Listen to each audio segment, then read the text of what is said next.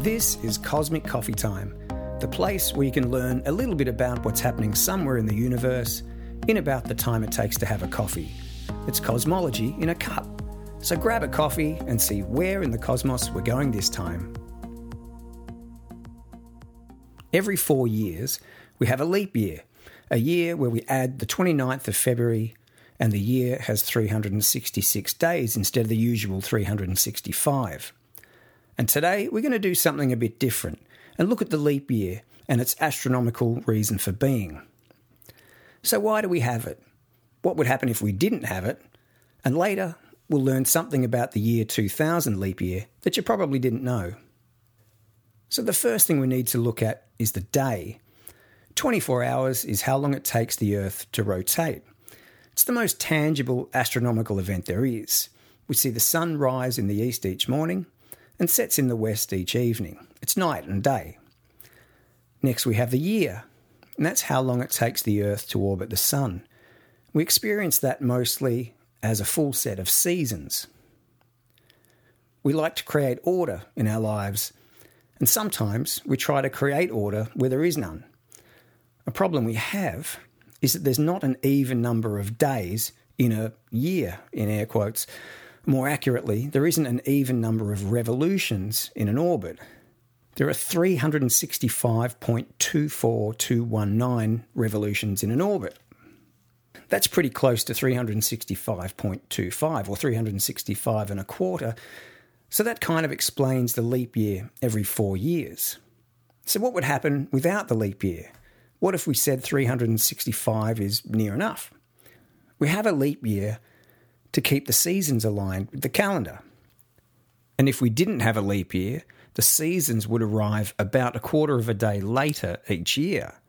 So, over the course of about 120 years, the seasons would be arriving a full month later.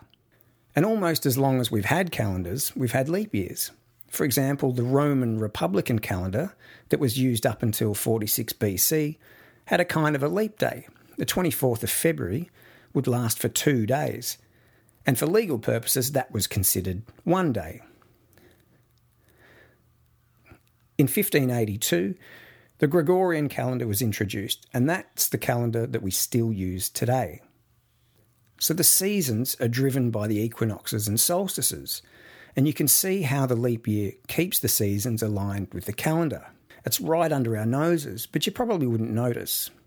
Let's look at the December solstice using Greenwich Mean Time or Universal Time, and there it's the winter solstice. In 2017, it fell on the 21st of December, 4:28 p.m. In 2018, on the 21st, it was at 10:23 p.m., roughly 6 hours later. There's your quarter of a day. In 2019, it crept into the following day, on the 22nd of December at 4:19 a.m.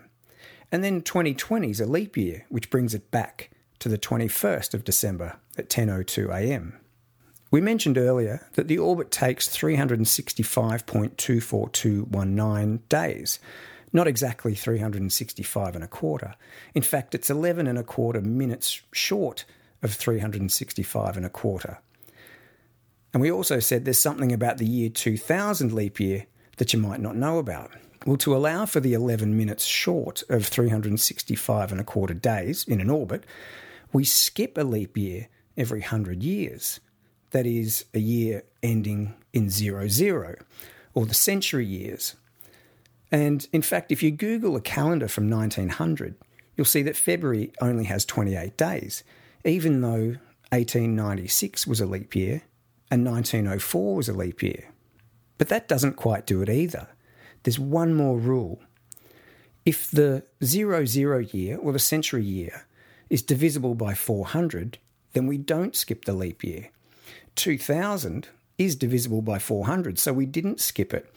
And it was a leap year.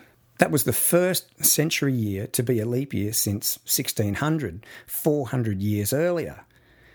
And if you're feeling patient, the next one will be in the year 2400. I can't wait for that one. Thanks for joining me, and I'll see you again soon for another Cosmic Coffee Time.